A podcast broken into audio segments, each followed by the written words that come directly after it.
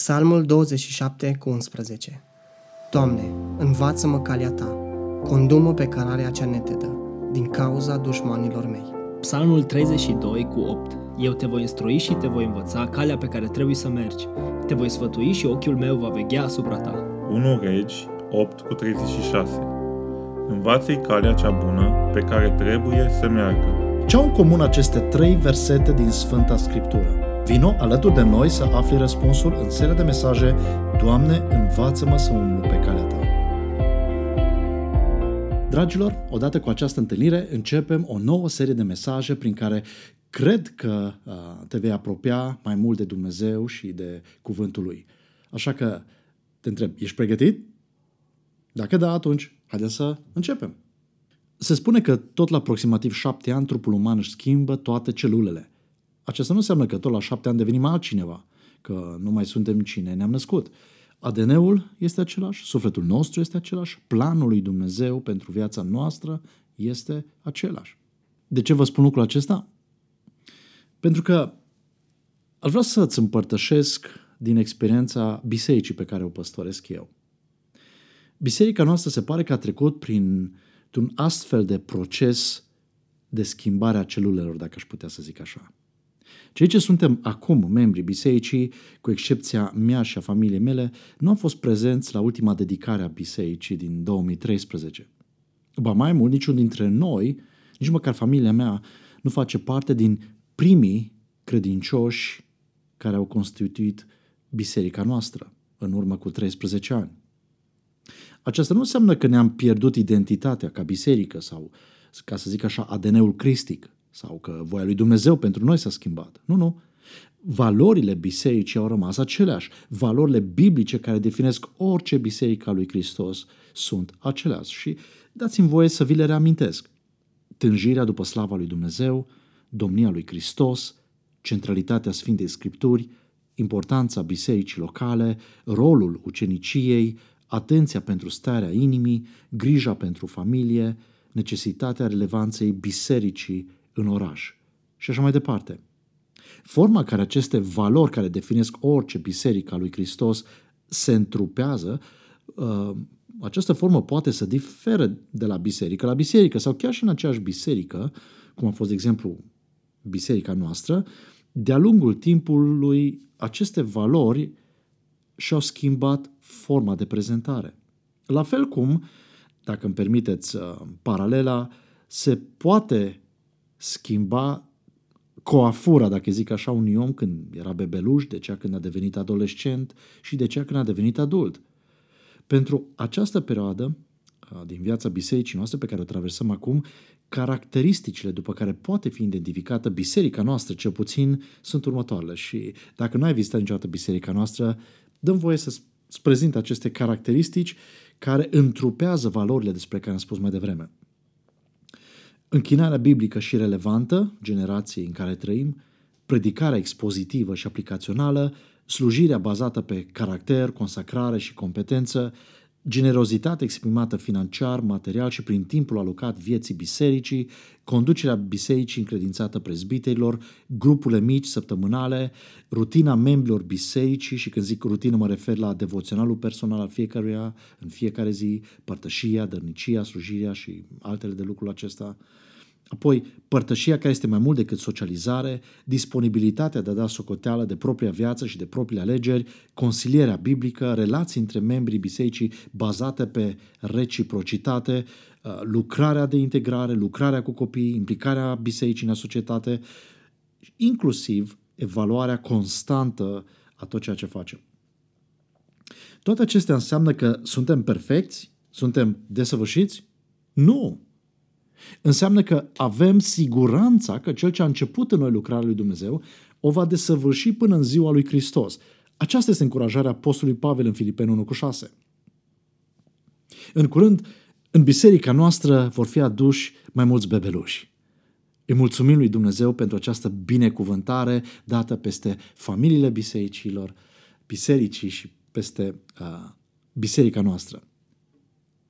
Când stau să mă gândesc la bebelușii care vor fi aduși la biserică, îmi dau seama că, pe de o parte, suntem ca acești bebeluși, sănătoși, însă care nu știu să umble. Pe de altă parte, nu suntem exact ca ei. Pentru că avem impresia că știm să umblăm. Știm că suntem copiii lui Dumnezeu, dar cumva avem impresia că știm să umblăm. Când am citit uh, rezultatul din acest an al evaluării bisericii noastre, evaluare pe care o facem în, în fiecare an, să ne dăm seama uh, de diagnoza bisericii, care sunt lucrurile care au mers bine, care sunt lucrurile care au mers mai puțin bine, ce putem îmbunătăți, astfel încât în noul an spiritual să aducem schimbările necesare pentru slava lui Dumnezeu și pentru binele nostru. E bine, când am citit dosarul cu rezultatul evaluării bisericii noastre, fiecare activități a, a bisericii, am tras concluzia că membrii bisericii noastre, care au completat evaluarea, consideră că nu avem o biserică bolnavă, nu avem nici măcar o biserică vulnerabilă, ci suntem o biserică sănătoasă, că știm să umblăm cu Domnul. Însă apoi au venit diferite probleme, încercări, limitări peste unii, peste alții, peste biserică și am înțeles că încă nu știm să umblăm cu Domnul.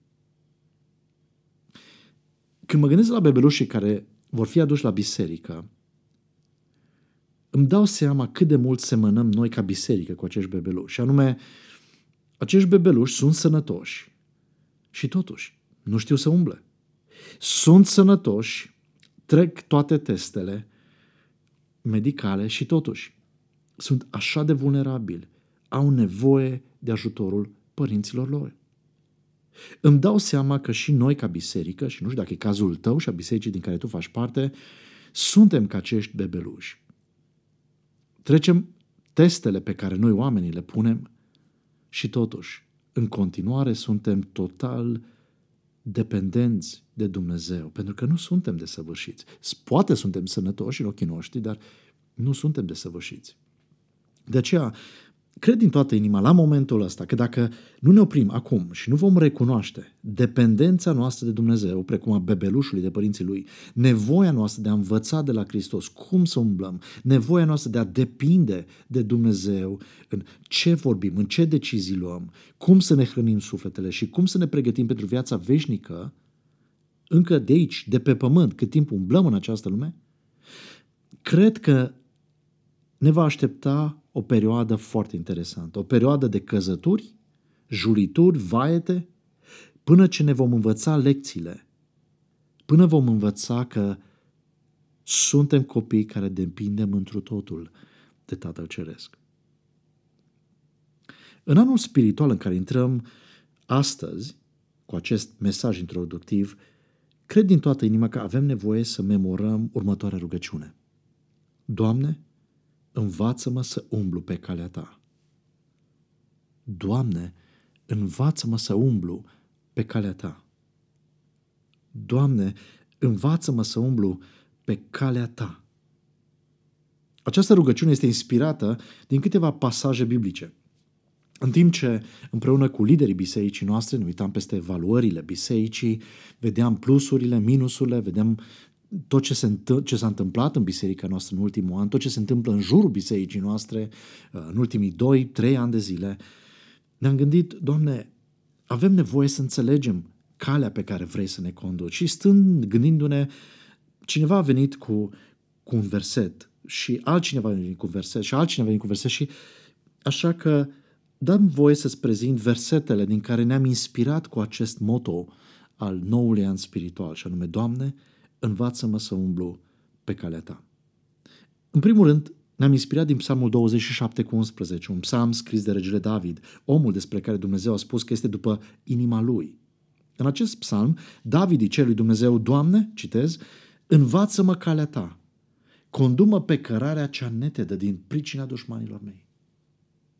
Un alt text din care am inspirat este cel din Psalmul 32 copt, care pare să fie răspunsul lui Dumnezeu la rugăciunea lui David din Psalmul 27. Citez din Psalmul 32 copt. Eu te voi instrui, spune Domnul, și te voi învăța calea pe care trebuie să mergi. Te voi sfătui și ochiul meu va veghea asupra ta.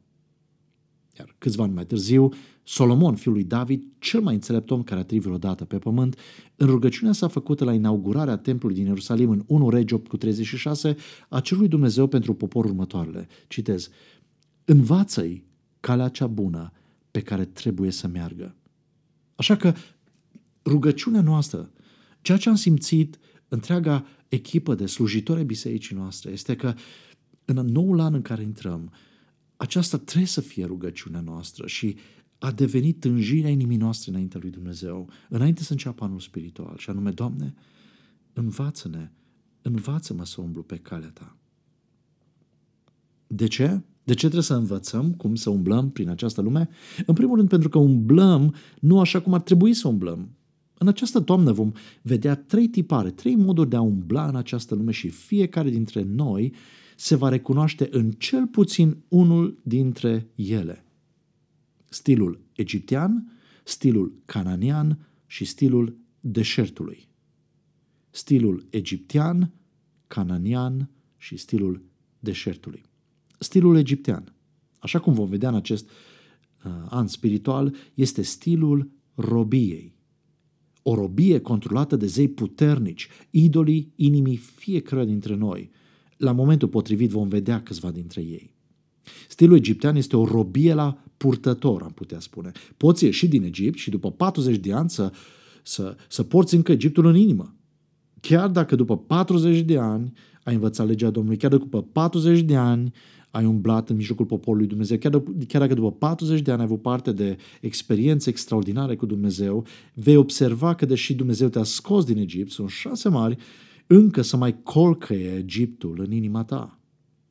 Egiptul nu-i doar un loc geografic, ci este o condiție spirituală în care sufletul tău este rob față de care sufletul tău are o înclinație, o sensibilitate din naștere. Vom vedea de asemenea care este soluția lui Dumnezeu la stilul ăsta pe care unii dintre noi l-au în umblarea prin această lume. Apoi este stilul cananian sau stilul compromisului. Atunci când ai parte de prezența Domnului, de promisiunile Domnului, de puterea Domnului, atunci când Dumnezeu îți descoperă planul Lui pentru viața ta și tu Totuși, ales să cochetezi cu dezastrul. Atunci când combini viața veșnică pe care Dumnezeu ți-a dat-o cu viața idolatră. În loc să cucerești lumea, ești asimilat de lume, chiar dacă, chiar dacă îți păstrezi limbajul sau obiceiurile religioase. În loc să treci viața lui Hristos, încerci să te iei după viața altora și să faci din Hristos doar o cruciuliță. Sau chelnelul personal când dai de greu. În loc să fii sare și lumină, dezvolți o religie de tip saramură, o religie de tip ghetto, în care este mai importantă etnia ta, rasa ta, educația ta, părerea ta religioasă, experiența ta. Și în felul acesta dezvolți o religie egocentrică, nu cristocentrică. Apoi, în toamna aceasta, vom mai vedea un stil interesant, pe lângă cel egiptean și cel cananean, pe lângă stilul robiei și stilul compromisului. Vom vedea stilul deșertului, un stil care se referă la a suporta consecințele propriilor decizii. Și nu mă refer la situația în care este treci, e o situație intermediară între viața ta trăită de capul tău și umblarea ta în ascultare de Hristos. Nu, nu, nu, nu mă refer la acea perioadă asemănătoare cu perioada poporului Israel din Egipt în Canaan. Nu, ci mă refer la acea perioadă după ce ai gustat cât de bun este Domnul, să alegi să n-ai încredere în Harul lui Dumnezeu și în planul lui pentru viața ta. Să alegi ca și consecința neîncrederii tale în voia lui Dumnezeu pentru viața ta o întoarcere în pustie. La fel cum poporul Israel s-a întors, sau mai bine zis, a fost întors de Dumnezeu în pustie pentru următorii 40 de ani. E acel moment în care Dumnezeu te trimite în deșert ca să înveți în stilul dur, aș spune arzător, ce înseamnă să umbli în ascultare de Hristos. Nu este plăcut, dar unii dintre noi au experimentat, experimentează și vor experimenta acest stil de umblare prin această lume. Însă, așa cum vom vedea în toamna aceasta, uneori te trezești în deșert, nu datorită legilor tale, ci datorită legilor celor din jur, a celor din familia ta sau dintre prietenii tăi sau a politicienilor tăi. Când ajungi să suferi Nu din cauza ta, în primul rând, ci din cauza alegerii autorității de deasupra ta. Și că zic asta mă refer la autoritate umană.